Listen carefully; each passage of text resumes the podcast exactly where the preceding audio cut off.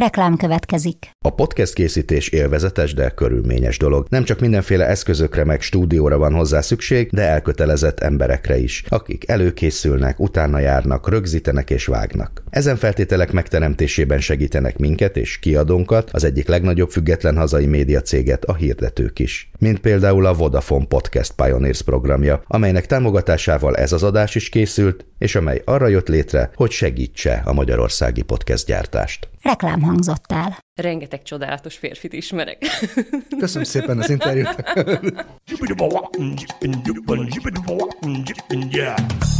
A Líra könyv bemutatja a 24.hu könyves podcastjét, a Buksót.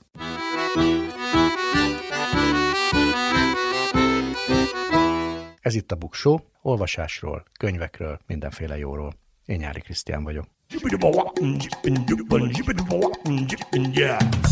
A női regényekről lesz szó, hogy egyáltalán van-e ilyen, és ha van, akkor az micsoda, női szerzőnek kell -e lenni, vagy egy, elég egy női narrátor, esetleg női olvasókat kell megcélozni vele, vagy mindezt együtt, vagy talán egyikre sincsen szükség, van-e speciális női látásmód, és mik ennek az időszaknak a legfontosabb nők által írt regényei, amelyekben Nők is beszélnek, vendégem Puskás Panni, aki második könyvét mutatja be, vele fogok beszélgetni, illetve tíz kortárs nők által írt és női elbeszélőt mozgató regényt fogok ajánlani. De előbb elmesélem, hogy mi várható a könyves fesztivál szezonban, ami már holnap után el is indul. Száz év magány.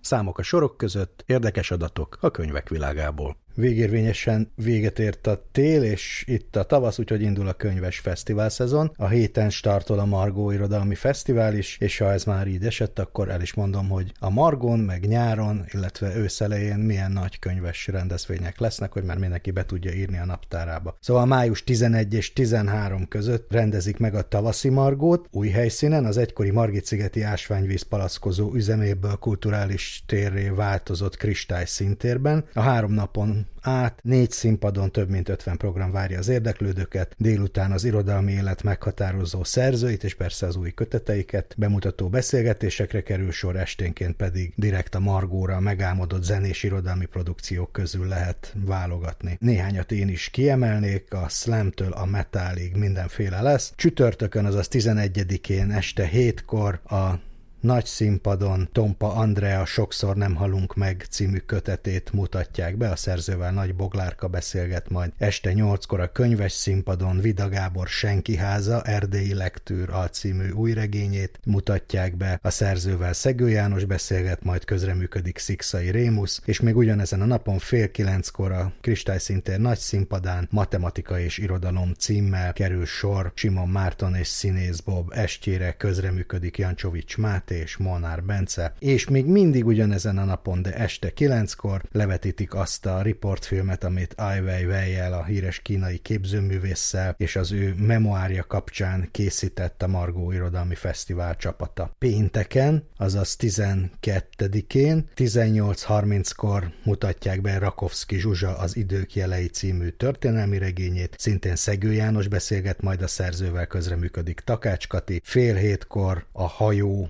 nevű színpadon kerékgyártó István Fecske Milán élete, jó sorsa és viszontagságai című könyvét mutatják be. Zoltán Gábor és Mészáros Sándor lesznek a szerző beszélgető társai. Ugyanaznap 3-4 hétkor egy meglepő időpontban a könyves színpadon Lugosi Viktória, akit itt felejtettek című könyvét mutatják be, Vejszer Alinda beszélget vele, és Borbé Alexandra fog felolvasni részleteket. Este hétkor a nagy színpadon H. János szerelmes, istenes, okosos, azaz a High Codex című könyv könyvét mutatja be Valuska László, közreműködik Mészáros Blanka, este fél kilenckor pedig Gyereknek bátor címmel Begzoli szerzői esti, estjére kerül majd sor. Szombaton fél négykor délután Kisjudit Ágnes egy nő alak szürke kontúrja című regényét mutatja be, a beszélgetőtársa Mészáros Sándor, négy órakor a nagy színpadon a Kíváncsiság kegyetlensége című kötetbemutatókra kerül sor, ez három verses kötet, André Ferenc, Falcsik Mari és Kemény Zsófi verses kötete lesz. Ugyanaznap fél hatkor Mihály vagy egy város kísértetei című darabot mutatja be Csokonai Vitéz Mihály születésének 250. évfordulója alkalmából Priger Zsolt a Zanima Sound Systemből, Balázsovics Mihály és Subic Gábor. Este hétkor Závada Péter a Muréna mozgása című kötetét mutatják be, közreműködnek Barkóci Doemi, Dányi Krisztina, Ratkóci Uba és még sokan mások, és persze maga a szerző. Este nyolckor egy nem irodalmi mű a Kristályszínpadon Dezső András a Nagyfőnök című könyvét mutatják be, mely Portik Tamásnak és körének felemelkedéséről és bukásáról fog szólni. Este tízkor pedig a Kristályszínpadon Szabad a tánc címmel a Duda Éva Társulat melletti szolidaritásképpen egy támogatói műsort mutatnak be, közreműködik Karafi Átorsolya, Totréka Ágnes, Garaci László és persze a Duda Éva Társulat művészei. De ahogy véget ér a Margó, már is készülhetünk az ünnepi könyvfétre, méghozzá a 94-re, ebben az évben június 8-a és 11 között rendezik meg, immár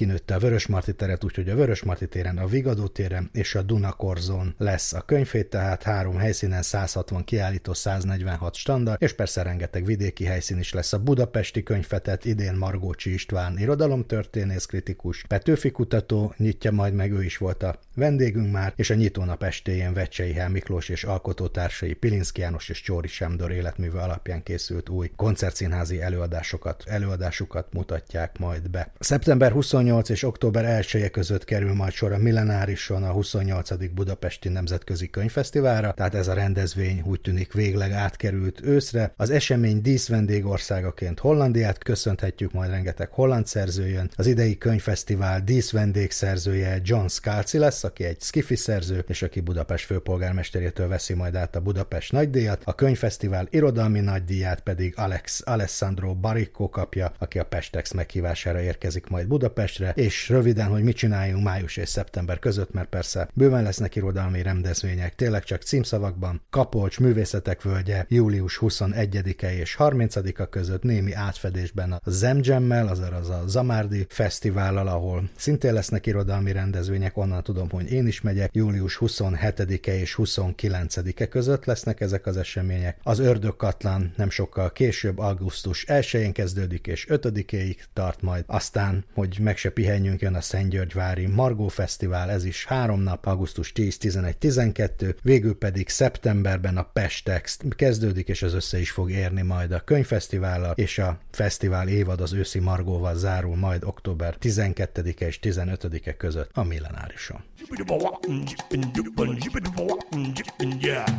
Könyvemberünk ezúttal Puskás Panni szerkesztő, kritikus újságíró, és most már mondhatom, hogy író is, hiszen az első könyved két évvel ezelőtt jelent meg, a Rezervátum visszafoglalása című novellás kötet. Amikor valakinek egy könyve van, akkor még nem biztos, hogy író. Legalábbis Morcsányi Géza azt mondta, hogy a másodiknál derül ki az Isten igazából, hogy az ember úgy marad-e, vagy csak egy kaland volt az életében. Te kritikusként találkoztál ezzel a megközelítés, hogy a második könyv az valamilyen szempontból kitüntetett pozíció egy író életműben? Nem, e, meglepően nem. Inkább szerintem az szokott lenni mostanában, hogy valaki indít egy ilyen nagyon friss, nagyon üde kötettel, amit a szakma körül rajong, és aztán amikor a második könyvét megírja, akkor meg már sokkal kevesebb figyelmet kap, illetve sokkal nehezebb figyelmet szereznie magának, és ismerek olyan írókat, akik aztán emiatt elvesztették a lelkesedésüket, és nem folytatták az írást. Valószínűleg erre gondolt annak idején Mocsányi Géza is, hogy megszűnik a meglepetés, és ott maradt pőrén az írói teljesítmény. Hát meg azt Ma... is mondják, hogy, a, hogy, az, hogy az ember meg tudja írni egyszer élete történetét, vagy mindenkivel van könyvet. egy könyv, de aztán ugye a második az meg már, egyébként nekem egyébként van egy ilyen félelmem, hogy egy ponton így elfogyok, de még nem tartok ott.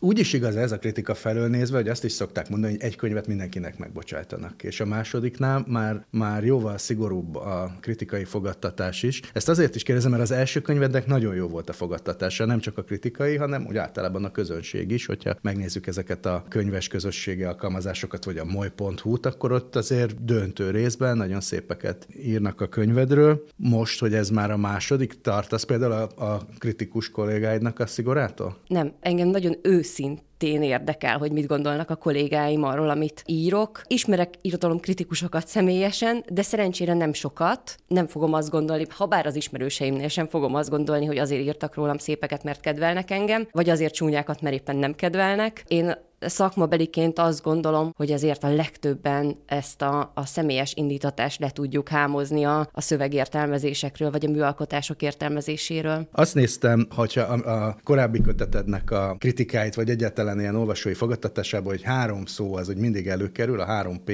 az, hogy provokatív, polgárpukkasztó és punk. Ezeket így elfogadod magadra nézve, mint, mint ilyen elsődleges jelzőket, vagy, vagy inkább csak ilyen emóciókat? Bizonyos szempontból igen. Azt mondom, hogy, in, hogy inkább miért nem. Azért, mert azt gondolom, hogy, hogy az a provokáció, amivel én élek a szövegeimben, azok már szerintem így a 21. században nem olyan nagyon provokatívak valójában. Tehát aki azon meglepődik, hogy a menstruációs vérről írok, az szerintem így nem olvasott a 20.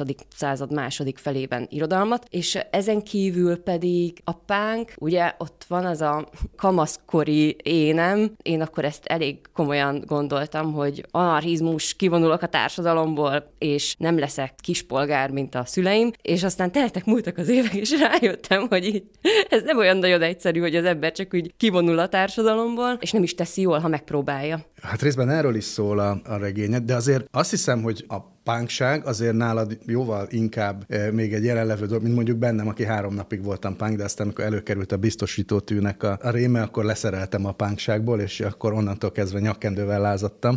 E, de azért, a, ahogy mondjam, az önreprezentációdban, hát szerintem az elég pánk dolog, hogy valakinek a könyvborítóján egy Sex Pistols-os felirat van. Mármint, csak... hogy a pólómon? Igen, igen, hát az, az, egy, az egy jelzés. Azért kérdezem ezt, nem akarok ezen sokat lovagolni, de hogy hát ez az I am an Antichrist, I am an Anarchist. A polgár, maga a, a polgárpukkasztás kicsit már olyan idejét múltnak tűnő dolog ez. Tehát ez részben pánkság, részben nosztalgia. Neked ez egyébként mit jelent? Valahogy én is elszakadtam egy időre a életemnek ettől a részétől, és aztán na, fura, de valahogy a nemzeti együttműködés rendszere volt az, ami, ami miatt visszatalál, visszataláltam ide. Igen, mert... Még egy jó hír. De az, azért, mert, mert azt éreztem, ugyanazt a dühöt kezdtem el érezni, mint kamaszkoromban, hogy dühös vagyok, dühös vagyok, de igazából nem tudok tenni semmit, hogy eszköztelen vagyok, és ami, ami marad, az a fortyogó dű, meg az, hogy szeretném lerombolni ezt az egészet. Mm, I wanna destroy, szóval folytathatjuk pontosan, a, pontosan. A, a, a verset. Az a kérdésem, hogy van-e még polgár, akit lehet pukkasztani? Szerintem, vagy én azt gondoltam, hogy nincs, aztán meglepődtem, hogy mégiscsak van. Volt olyan kritikusom, aki azt mondta, vagy azt írta, hogy amikor elolvasta az első novellámat az első kötetemből, akkor azonnal a sarokba akarta dobni a, a könyvet, és aztán milyen szerencsé, hogy tovább olvastam, mert egyébként meg egész jó volt. Szóval mégiscsak azt hiszem, hogy eléri bizonyos embereknek az inger küszöbét az, ami nekem már nagyon régóta nem. De egyébként nem csak, tehát nem csak az irodalom, trónok harcát néz mindenki, ahol így, nem tudom, puszta kézzel emberi fejeket robbantanak szét. Az, az, az agresszió, az egy kicsit más dolog szerintem, mint a lázadás, és engem igazából az érdekel, mondtad, hogy haragot éreztél. Hogy íróként van benned harag, vagy a haragot akarod ábrázolni? Szerintem is is. Igen, tehát hogy, hogy a, én azt gondolom, hogy az irodalom a számomra sok mindennek a terepe, többek között a feszültséglevezetésnek is. És, és ez nem azt jelenti, hogy ezek nem hideg fejjel átgondolt, megkonstruált szövegek, de még, mégiscsak az én indulataimat tartalmazzák. Ugye van egy novellád az előző kötetedben, mert megjelenik Charles Bukowski, ő, vagy az a magatartás, az az írói magatartás, az számodra példa, vagy pedig csak egy elmesélendő dolog? Nagyon kettős érzéseim vannak ezzel kapcsolatban. Egyfelől rokonszenves, másfelől visszataszító. Azt hiszem, hogy szeretem ezeket a típusú kettőségeket, és azt hiszem, hogy egyébként a Megmenteni bárki című kötetben szerettem volna ezeket a kettőségeket megmutatni. Rá fogunk térni a kettőségekre, mert szerintem is ez a legizgalmasabb izgalmasabb, de előtte még egy, egy ilyen műfaji kérdésem lenne, hogy amikor megjelent az előző köteted, akkor, akkor én azért is voltam tőle nagyon lelkes, hogy végre valaki egy novellás kötettel jelentkezik. Szóval nincs eléggé megbecsülve a novella műfaja a magyar olvasói közösségben szerintem, és most írtál egy regényt, egy szerintem egy elég jó regényt, de hogy nem érezted úgy, hogy a novella az egy olyan műfaj, amit érdemes tovább vinni? Elképzelhető, hogy fogok még novellás köteteket írni. Én most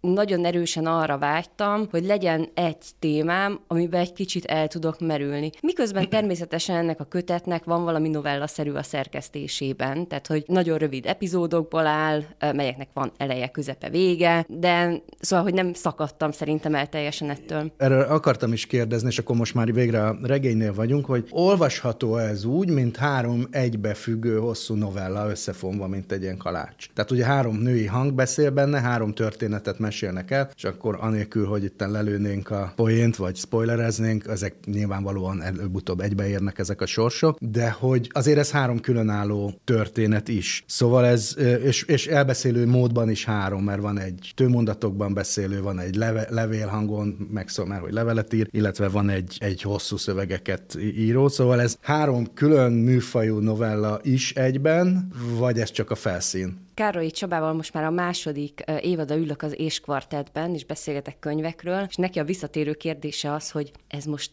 akkor egy regény? és, és én egyébként azt hiszem, hogy regényt akartam írni alapvetően. Hát, hogy azt mondta, hogy író az, aki íróként határozza meg magát, regény az, amit regényként határoz Ez meg. nem sokféleképp, nem, nem biztos, hogy az én dolgom eldönteni, hogy, hogy ez micsoda. Az biztos, hogy a szerkesztőm Szegő János, amikor először elolvasta a kéziratot, akkor azt válaszolta, hogy na, ez egy regény. És akkor én arra gondoltam, hogy legyen egy regény. Én nem tudtam eldönteni, regényként olvastam, de közben éreztem ezt a novellás szerkesztési módot, meg azt is, hogyha akarnám, akkor ki tudnám húzni az egyik szálat, és még úgy is értelmes lenne. Én így gondolom, hogy... Igen? Szerintem igen. És melyik szálat húznád ki? Hát most nem akarom, ugye akkor a hallgatók és nézők kedvére mondjuk három nő beszél ebben a Igen. történetben, elmesélnek három dolgot. Én szerintem nyilván egy kísérlet lenne, de hogy értelmes lenne, és tudná az olvasó értelmezni, vagy megnyílnának az értelmezésnek különböző ajtajai, akkor is, hogyha csak az egyik szálat látná. Valószínűleg igen, de közben meg szerintem nagyon fontos a három szálnak az Szerint, egymásra e, e, hatása, e, szóval, hogy az ad ki tulajdonképpen egy egészet, meg egy, hát meg egy fordulatot. Interjúkban többször is szoktál Sophie Oxanenre hivatkozni. Ugye nála is megjelennek ezek a női sorsok monológokban, akár összefonódva, akár nem, nem, mondjuk a Stalin terneiben három generáció, nálad két generáció, de ő egy szándékos példakép, egy modell, vagy egyszerűen ugyanoda jutottatok el? Hát ezt nehéz megmondani, hogy az emberre mi hat pontosan. Nyilván 5000 féle dolog, amikor így elkezd írni, akkor ezeket mozgósítja. A Sophie Oxen nekem múltkor egy interjú közbe jutott eszembe, hogy na hát egyébként arra hasonlít, én nagyon szeretem az ő könyveit, és igen, egy, egy nagyon, nagyon erős hatású abban is ö, nagyon hasonló, hogy ezek női monológok, és a, a, a férfiak, ha vannak egyáltalán, akkor nagyon mellék szereplők, és, a, és, és nem látunk a fejükbe, hanem, hanem a nők gondolatain keresztül ismerjük meg őket. Szóval mennyire női regény ez? Illetve először ezt kérdezem, aztán ebből majd mást is szeretnék. Az kérdés, hogy, hogy azért írtam-e nőket, mert nem foglalkozom a férfiakkal, vagy azért írtam-e nőket, mert úgy gondolom, hogy női hangon tudok hitelesen megszólalni. Szerintem mind a kettő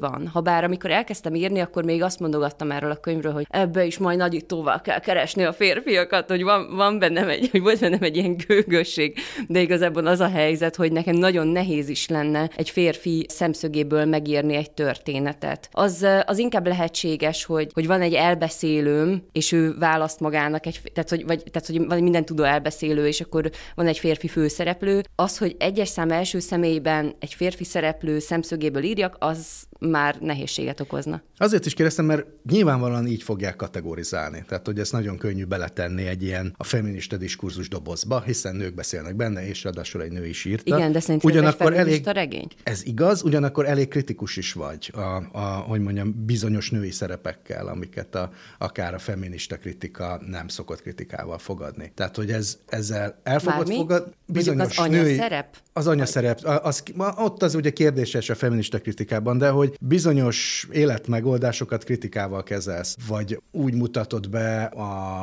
hogy mondjam, a női probléma megoldást, amit néha ünnepelni szoktak, hogy, hogy ez mégsem működik. Á, szóval azért az, arra akarok rákérdezni tulajdonképpen, hogy, hogy ez baj neked, hogyha betesznek ebben a, ebbe a feminista diskurzus dobozba, vagy pedig tulajdonképpen ott is van a helye, hiszen alapvetően azért ez egy feminista megközelítés is. Hát én a saját feminista világnézetemet, szempontjaimat valószínűleg akkor is mozgósítom, hogyha egy asztalon egy almáról írok. Tehát, hogy ez kizárhatatlan szerintem a rólam folyó diskurzusból, ha ilyen létezik. De, de közben meg nem, egyáltalán nem az volt a tervem itt a második könyvnél, hogy bármiképpen is feminista szöveget írjak, miközben az első kötetnél ugye nagyon is ez volt, vagy legalábbis jó részt ez volt, és hogy baj nem baj. Én azt látom, hogy most a feminizmus így a hétköznapi diskurzus szintjén virágkorát éli, és az, hogyha ráhúzzák erre a könyvemre is, hogy feminista, valószínűleg népszerűbbé teszi a férfi szereplőid, azok, ha amennyire megmutatod őket, azok még sokkal gyengébbek, meg még sokkal egoistábbak, mint a női szereplők, bár ott is azért ez előfordul. De ilyennek látod a férfiakat, vagy ezeknek a nőknek a sorsán keresztül csak ilyeneket tudsz megmutatni? A, egy kicsit inkább azt gondolom, hogy ezek a nők uh, rosszkor voltak, rossz helyen. Én rengeteg csodálatos férfit ismerek. Köszönöm szépen az interjút. ez korán sem egy feminista tézis regény, ezt a hallgatók kedvéért mondom, mert például nagyon fontos benne a 30-as embereknek a válsága, és persze nőkről van szó, de úgy általában ennek a korosztálynak a, az általános elveszése, vagy nem is tudom, hogy minek nevezhetné. Van egy kulcsmondat, ami persze női kulcsmondat is, de azért a generációról is szól, hogy 30 éves vagyok, az én petesejtjeim sem termelődnek a végtelenségig. Magyarán itt vagyok, valamit kéne csinálni, de nem tudok semmit se csinálni. Szóval mennyire korosztályos regény ez? Én inkább azt hiszem, hogy a, a 21. századnak a kínjait akartam ebbe bele tömöríteni, ami szerintem részben független attól, hogy ki hány éves. Nyilván a, a felnőtt korban az ember jobban szembesül vele, vagy hogy hívják ezt kapunyítási pánik, vagy aztán már kapuzárási pánik. Az egyik egymás... Hát mint hogyha nagyon közel lenne a kettő egymáshoz. igen, igen, igen. De igazából az, hogy itt vagyunk ebbe a csodás fogyasztói társadalomba, viszonylagos jólétben, rettenetes energiákat mozgósítunk azért, hogy még többet szerezzünk ilyen anyagi javakból. Tehát, hogy azt egy kicsit elvesztettük szerintem az életünknek a, a, az értelmét, vagy, vagy így az, a hedonizmusban gondoljuk megtalálni. És ez szerintem nem, nem biztos, hogy mindenkinek olyan jó ötlet. Nagyon ironikusan tudsz beszélni azokról a problémákról, amiket látszólag nagyon fontosnak is tartasz. Tehát például ezt a, hogy mondjam, nagyvárosi, nevezzük balos szubkultúrát kifejezetten viccesen és ironikusan tudod bemutatni. Mondjuk van egy olyan mondat, amikor a szereplő a drogokról beszél, hogy nem én teltek róla, ne aggódjak, hanem a kapitalizmus. Ugye ebbe benne van ez az általános önfelmentés is. Mennyire 21. századi korrajzes. Egyetem volt olyan ambíciót, hogy a 2020-as évek budapesti belvilágának a, a regényét írjad meg? Még akkor sem nem csak Budapesten játszódik. Vagy innen vannak a tapasztalatai? Hát innen vannak a tapasztalataim. Nyilván az, hogy a Fecske nevű helyen, ami egyébként szerintem a Gólya nevű hely, de hogy, tehát, hogy vannak ilyen referencia pontok, de az, hogy milyen önhazugságokban rakjuk magunkat, meg hogy hogyan próbálunk meg a fontos dolgokat mellőzni, az szerintem minden, mindenkire vonatkozik, és nem csak a, nem csak a generációmból, hanem ahogy körülnézek, egyáltalán nem egy ilyen belpesti probléma ez. Hát olyannyira nem, hogy, hogy azért ez kinyitott világ problémák felé, nem csak Buda Budapesten játszódik, az annyit elárulhatunk, hogy a másik helyszín az Olasz, Olaszország, ezen belül is főként Szicília, és hát az, a nagyon aktuális világproblémák is, hogy mondjam, be, bele kerülnek ebbe a regénybe. Ott van például egy tárgyi főszereplő, ez a hajó, az Open Arms nevű embermentő hajó, mely nagyon is létező hajó. Tehát ez egy, a, tudom, spanyol hajó, ahol, ami közel-keleti menekülteket próbál megmenteni a, a vízbefulladástól. Ugye a hőseid azok valahogy megpróbálnak segíteni, ott van egy világ probléma, amivel szembenéznek, de mint ezt, mint hogyha eleve reménytelen vállalkozásként mutatnád be. Némi iróniával is szemléled az ő erőfeszítéseiket. Szóval ez egy reménytelen dolog, hogy egyéni szinten valamit tudjunk tenni, vagy azért, azért mégiscsak érdemes igyekezni. Hát igen, van benne egy pillanat, amikor ilyen nevetségtárgya lesz, hogy ők, ők megpróbálnak segíteni. Ugyanakkor én remélem, hogy ez a könyv végül is így arra fut ki, hogy azért kicsi dolgokat lehet tenni. És az, hogy, hogy változtatni akarunk kicsit a világon, az esetleg a körülöttünk lévő pár embert is sarkalhatja arra, hogy ők is akarjanak valamit változtatni rajta. Szóval nem a világ problémáit én Puskás Panni nem fogom tudni megoldani, de ha egy nagyon kicsit, nagyon kevés embernek az életén tudok javítani, akkor szerintem már van értelme. Még egy nagyon konkrét mellékszereplő van tulajdonképpen a hajó mellett az egyetlen, ami azonosítható. Ő meg egy természetes személy, úgy hívják, hogy Mundrucó Kornél. Annyit Igen. a regényben. Miért volt rá szükséged, hogy egy ilyen nagyon is valóságos figurát, még akkor is, mint irodalmi hőst oda be tegyél? Nagyon kevés olyan műalkotás született magyar alkotóktól, ami bármilyen módon elkezdett volna foglalkozni a menekülteknek a problémájával. És, és a Mundrucó csinált egy ilyen filmet, és én ezért iszonyúan hálás voltam neki. És valahogy úgy éreztem, hogyha erről a témáról írok, akkor őt valami, valahogyan meg kell idéznem ebben a szövegben, szóval, hogy egy kicsit ilyen tiszteletadás, ahogy azt is gondoltam, hogyha valaki Olaszországban kódorog az én regényemben, akkor meg kell idéznem Szerbantal utas és holdvilágát is. Egyszerűen csak nem akartam eltagadni, hogy már jártak előttem arra. Egyébként Mundrucokon ne tudja, hogy ő szerepel a regényedben? Nem hiszem. Nem hiszem. Hát, ha hallgatja a buksót, akkor majd megtudja. Ez a függőségeknek is a regénye. Minden szereplő küzd valamilyen függőséggel, de még a mellékszereplők is, vagy akikről csak beszélnek. Van itt drogfüggőség, társfüggőség, szeretetfüggőség. Ezek azért nem csak a te generációdnak, a 30-as generációknak a problémái, hanem az általad egyébként szintén ábrázolt előző generációnak is, és a mai 10-20-as éveiket élőknek is. A te hőseid azok vagy meg sem kísérelnek tudnak ezzel szembenézni, vagy ha szembenéznek, akkor meg nem tudnak megszabadulni tőle. Tehát tulajdonképpen tehetetlenek a függőségeikkel szemben. Íróként látsz bármilyen kiutat ezekből, vagy olyan reménytelennek látod a függőségekből való kiverekedés, mint hogy a végén a hőseid is? Hűha. Én azt remélem, hogy, hogy ebben a kötetben a függőség az egy kicsit önmagán túlmutat, és hogy valami általános hiányt akarnak ezzel betömködni a szereplők, és azt hiszem, hogy, hogy ők is, vagy hát van, van olyan szereplő, aki, aki azért rá rájön, hogy, hogy ebből így létezik kiút. De hogy ez függőség valóban, tehát egy rajtunk kívülálló dolog kerít minket a, az, az uralmába, vagy pedig, amire szintén mintha célozná, hogy van egy ilyen mindent felülíró egoizmus, és jutalmazzuk magunkat egészen addig, míg függői nem leszünk a sok jutalomnak. Igen, igen, azt hiszem, hogy ez a, ez a szempont is áll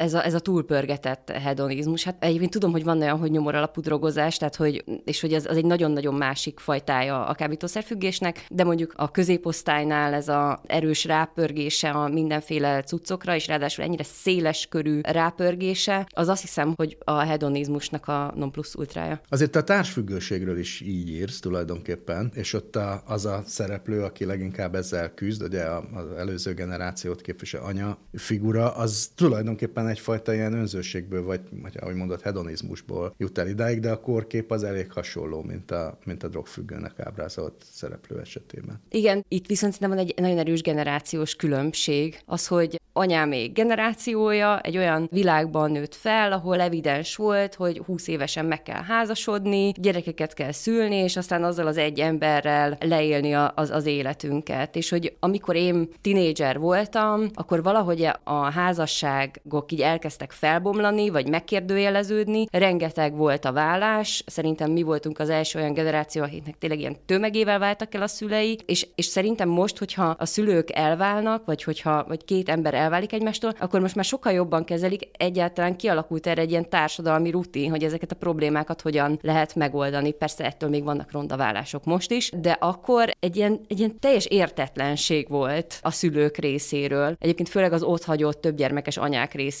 hogy akkor most innen hogyan folytatható az élet. És hogy szerintem egy csomóan nem is tudtak aztán ebből jól kiverekedni magukat. És ahogy mondod, megjelenik a generációk közötti értetlenség is, tehát hogy a, a szülő generáció nem érti a következő generáció párválasztását, vagy egyáltalán a nemi orientációk, identitások lehetőségeit, és fordítva a gyerek generáció meg nem érti meg, hogy miért van szüksége ott a, a szülőnek, mondjuk, hogy mindig legyen mellette valaki. Valóban vannak ilyen áthatolhatatlan falak, vagy majdnem áthatatlan falak a generációk között? Hát szerintem ez abszolút egy egyénfüggő, meg családfüggő, de talán valamennyi van. Hát a generációk között mindig van különbség, meg értetlenség. Ugye mióta elkezdődött a generáció kutatás, azóta meg még nagyobb a szakadék a generációk között, amit szerintem többek között a generáció kutatás maga csinál, azzal, hogy azt állítja, hogy hú, hát ezek a Z generációsok, ezek annyira mások, mint az Y generációsok, hogy ezek szóba se tudnak állni Következő egymással. vendégünk Steger volt Krisztina,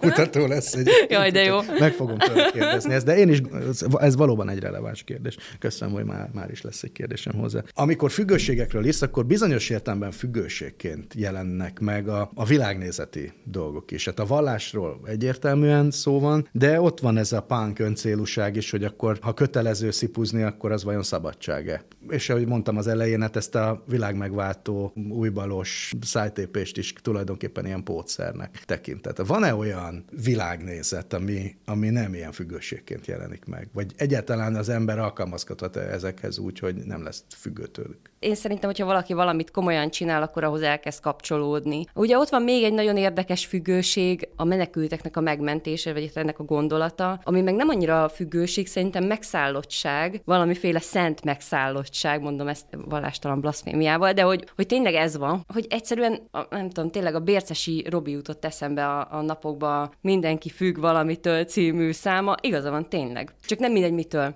ha szent megszállottságot választunk magunknak, az jobb, mint hogyha egy sima függőséget. Azt csak kérdezem. Hát persze, egyrészt sokkal kevésbé egészségtelen, másrészt meg valami jót csinálunk a világgal. Én mindenkinek csak ezt tudom ajánlani. Bolonduljanak bele a segítésbe, az jó. Az előző kötetetben is voltak olyan tabu témák, amik, amiket tulajdonképpen akkoriban más nem is nagyon érintett, mint a koronavírus társadalmi pszichózisáról elég kritikusan írtál. Most pedig egy másik ilyen tabu téma jelenik meg, az, hogy a gyerek nélkül boldogan tehát, hogy a boldogság és a gyerek nélküliség között lehet összefüggés, vagy a gyerekvállalás és a boldogtalanság az viszont összefügghet. Fontosnak tartott, hogy ezekről a kérdésekről, vagy konkrétan erről az irodalom nyelvén is beszéljünk? Uh-huh. Tényleg benne van ebbe a könyvben, hogy a, hogy a gyerektelenség az a boldogság? Hát ott van, vannak szülők, akiknek elköltözött a gyereke, és látja őket boldogan, és ezen gondolkodik is. Ja, igen, igen, igen, igen, igen. De az azt hiszem, hogy az ő, tehát hogy az, a, az csak a saját megélése, vagy a szereplő szempontjából. Hát igen, igen, de er, ezt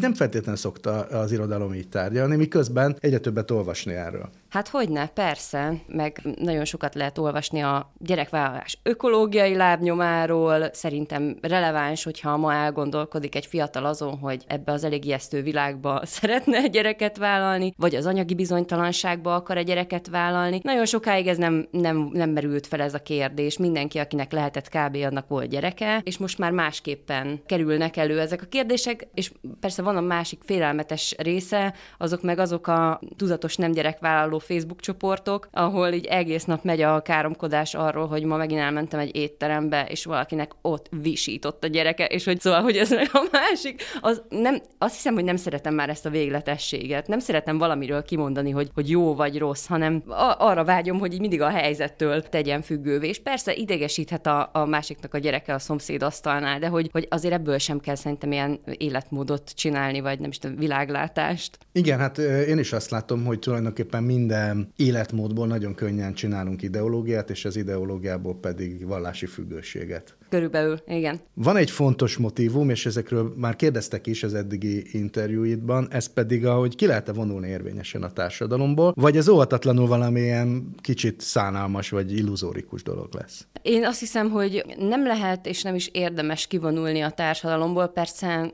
nem tudom, lehet önfenntartó biofarmot csinálni az Alföldön, vagy, tehát, hogy, és akkor emberek ezzel természetesen próbálkoznak is, de akkor is a, akkor is a társadalomnak a részei maradunk. Tehát, hogy egyszerűen szóval az, az hogy, a, hogy a biofarmon mit fog termelni, az is egy politikai kérdés, és hogy, hogy mindenki, aki erről mást állít, az hülye. Hát igen, ez ugyanaz a, a téma, mint amiről az előbb beszéltünk, hogy ha mindenki hülye, akkor az én világnézetemnek van csak igaza, és akkor igen. annak, annak a függője.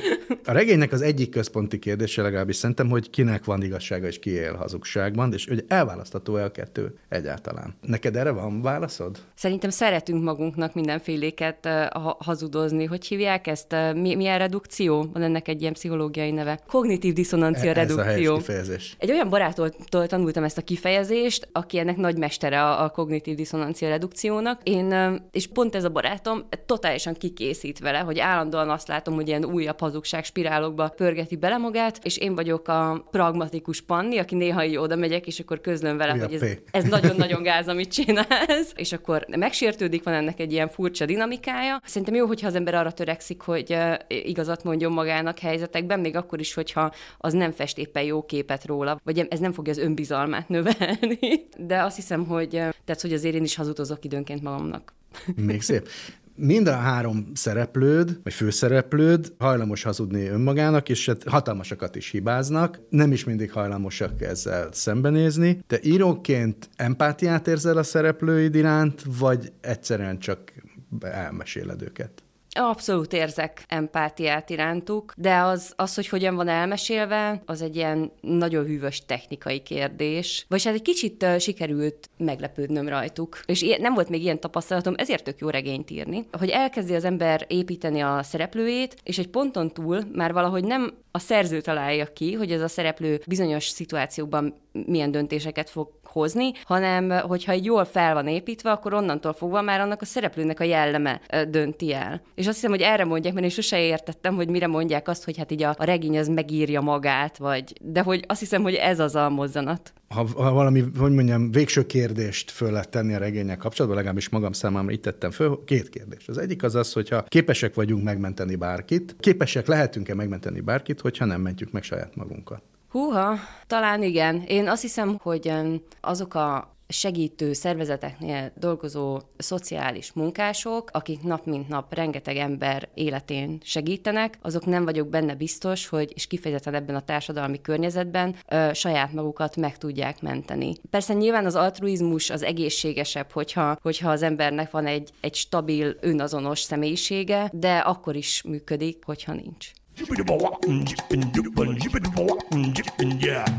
Top 10.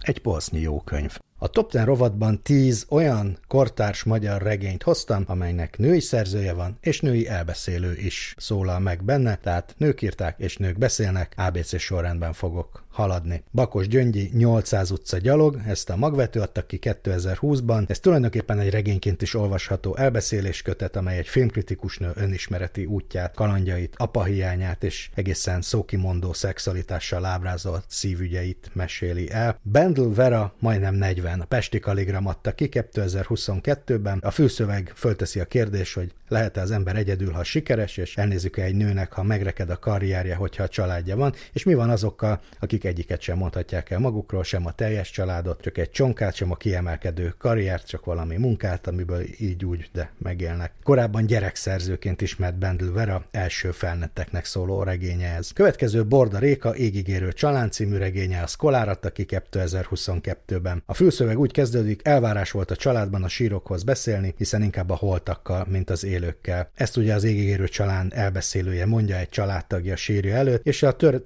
történet töredékekből felépülő regény az emberek közötti csendet, a hallgatást próbálja életre kelteni. Cakó Zsófia Szívhang című könyve szintén a Szkolárnál jelent meg, szintén 2022-ben. A regény olyan kérdésekkel foglalkozik, mint hogy hogyan mondható el, mit jelent átélni a vetélés, mit jelent egy gyerek elvesztése annak, aki várta, és mit jelent annak, aki nem. Egy nő lendületes, sodrású belső monológia tehát gyászról, kiszolgáltatottságról, a kontroll elvesztéséről és ennek visszaszerzési lehetőségeiről. Halász Rita a mély levegő, a jelenkor adta akik tavaly egy fiatal kétgyermekes anya útját mutatja be, helyen végül eljut az elhatározásig, hogy kilép a bántalmazó kapcsolatából. Nyers beszéd mond az érzelmi zűrzavart kifejező kaotikusság, nem csak leírja, hanem átélhetővé, tapinthatóvá teszi, hogy mekkora nyomás nehezedik arra, aki ilyen bántalmazó kapcsolatban él. Lugosi Viktória, akit itt felejtettek című könyve a Kaligramnál jelenik meg a napokban. Apám vállán nem lehetett sírni, kezdődik, hát is egy ilyen jó kezdőmondatban kis túlzással benne van, vagy benne kell lennie az egész regénynek, hogy miért nem lehet sírni, arra majd választad a szerző regénye. Mánvárhegyi Réka, vázlat valami máshoz, magvető gondozásában jelent meg 2022-ben. Itt négy női narrátor beszél, és figyelik nem csak saját életüket kritikusan, de próbálják a kontrollt is visszaszerezni. Felette van köztük influencer, politikus feleség, látszólag távoli életutak, és mégis van egy közös halmazuk, hogy mi azt megtudhatjuk. A következő Puskás Panni megmenteni bárki című könyve, a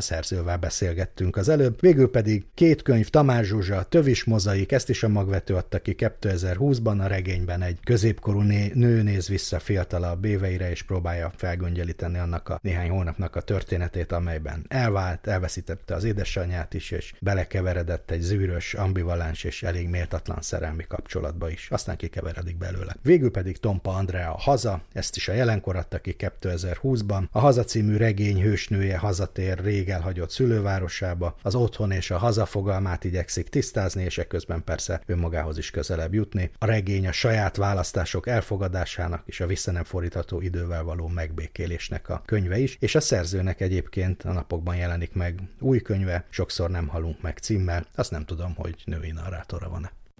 thank you